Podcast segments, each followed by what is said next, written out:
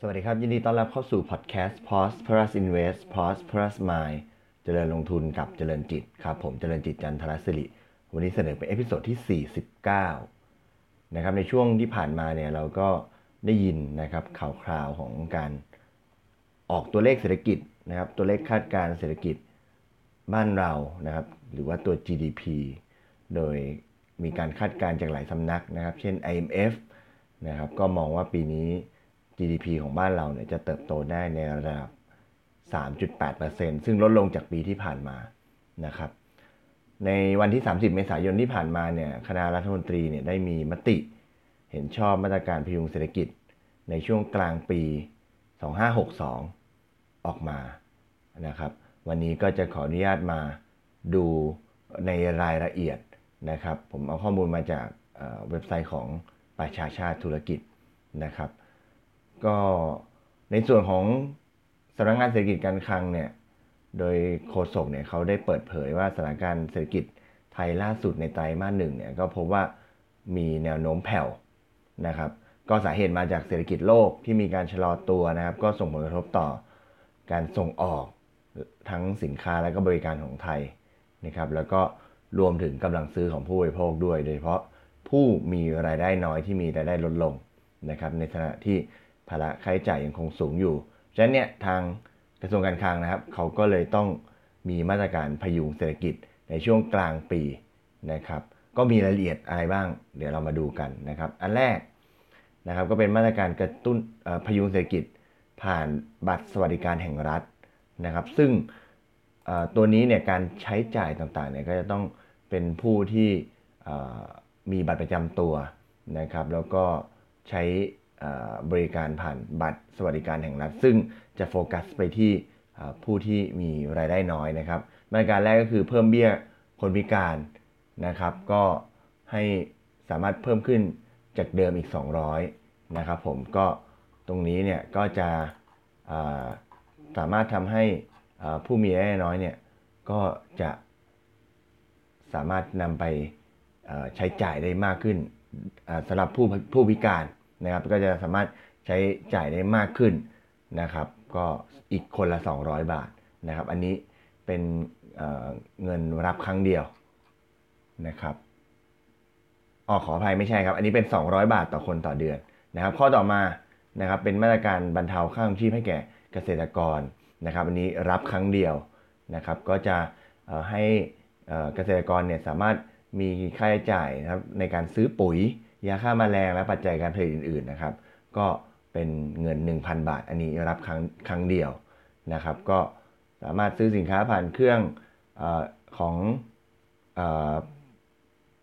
แอปพลิเคชันถุงเงินประชารัฐ หรือว่าถอนเงินสด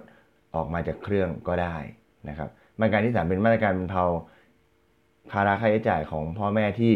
มีเด็กๆ อยู่ในช่วงเปิดการศึกษานะครับ ก็ให้ 500 บาทต่อ บุตรหนึ่งคนนะครับ ก็เป็นรับครั้งเดียวเหมือนกัน ก็ต้องใช้สิทธิ์ผ่านเครื่องอแล้วก็แอปพลิเคชันถุงเงินประชารัฐนะครับ แล้วก็ถอนหรือว่าไปถอนเงินสดได้เหมือนกันนะครับ แล้วก็อีกอันหนึ่งก็มาตรการกระตุ้นเศรษฐกิจของผู้มีได้น้อยก็คือช่วยเรื่องของค่าของชีพ แล้วก็ให้มีกำลังซื้อนะครับ ก็เพิ่มวงเงินในการซื้อสินค้าอุปโภคบริโภคของร้านธงฟ้าเนี่ยเป็น 500 500 บาทต่อคนต่อเดือนนะครับ จากเดิมเนี่ย 300 บาทนะครับแล้วเพิ่มไป2เดือนในช่วงเวลาพฤษภาถึงมิถุนานะครับ มาดูอีกมาตรการหนึ่งนะครับ เป็นมาตรการเกี่ยวกับภาษีนะครับ ก็มีมาตรการอันแรกก็คือเรื่องของการส่งเสริมการท่องเที่ยวทั่วประเทศไทยนะครับ ก็ลดหย่อนภาษีเงินได้บุคคลธรรมดานะครับสำหรับผู้ที่จับจ่ายในธุรกิจท่องนำเที่ยวค่าที่พักโรงแรมนะโฮมสเตย์ที่ได้รับรองมาตรฐานนะครับ แล้วก็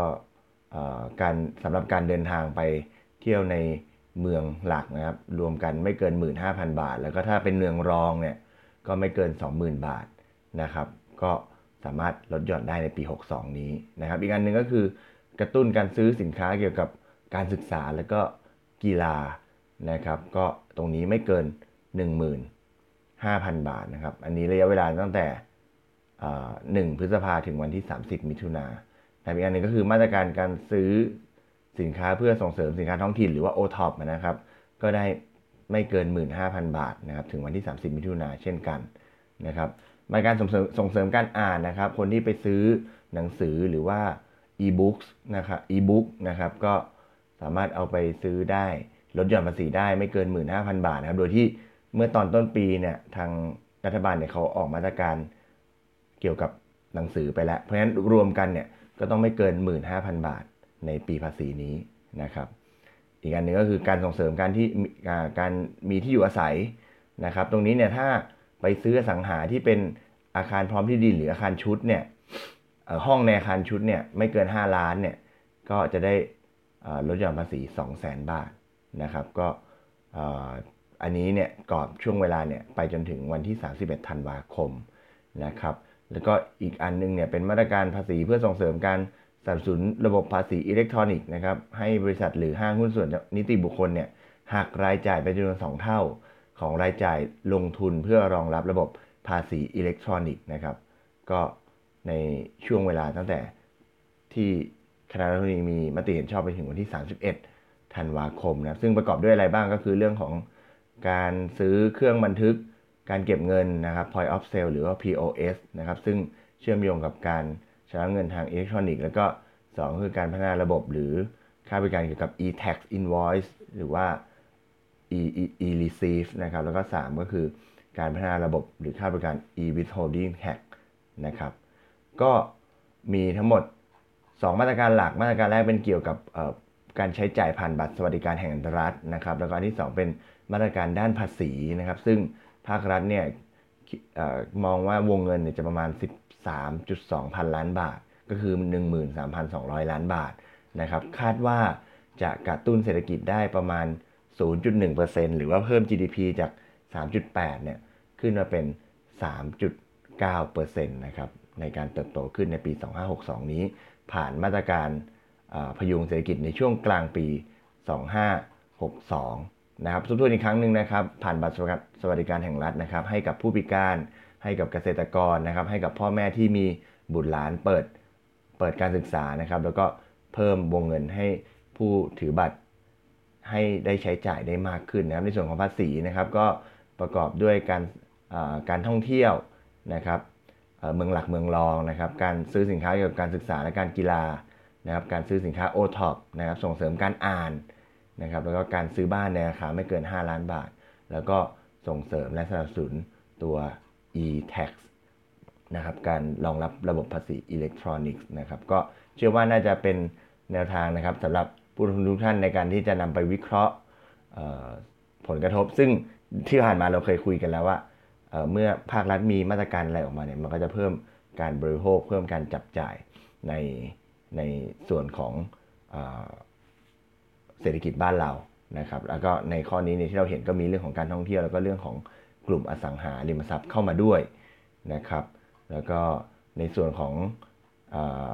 เศรษฐกิจภาพรวมก็จะเติบโตขึ้นประมาณ 0.1%นะครับอย่างที่ได้เรียนไปนะครับวันนี้ก็ขอบคุณที่ติดตามนะครับ ถือว่าเอามาฝากสำหรับนักลงทุน แล้วก็ผู้ที่จะมีสิทธิ์ลดหย่อนภาษีทุกท่านนะครับ แล้วพบกันใหม่ใน episode ถัดไปวันนี้ขอบคุณและสวัสดีครับ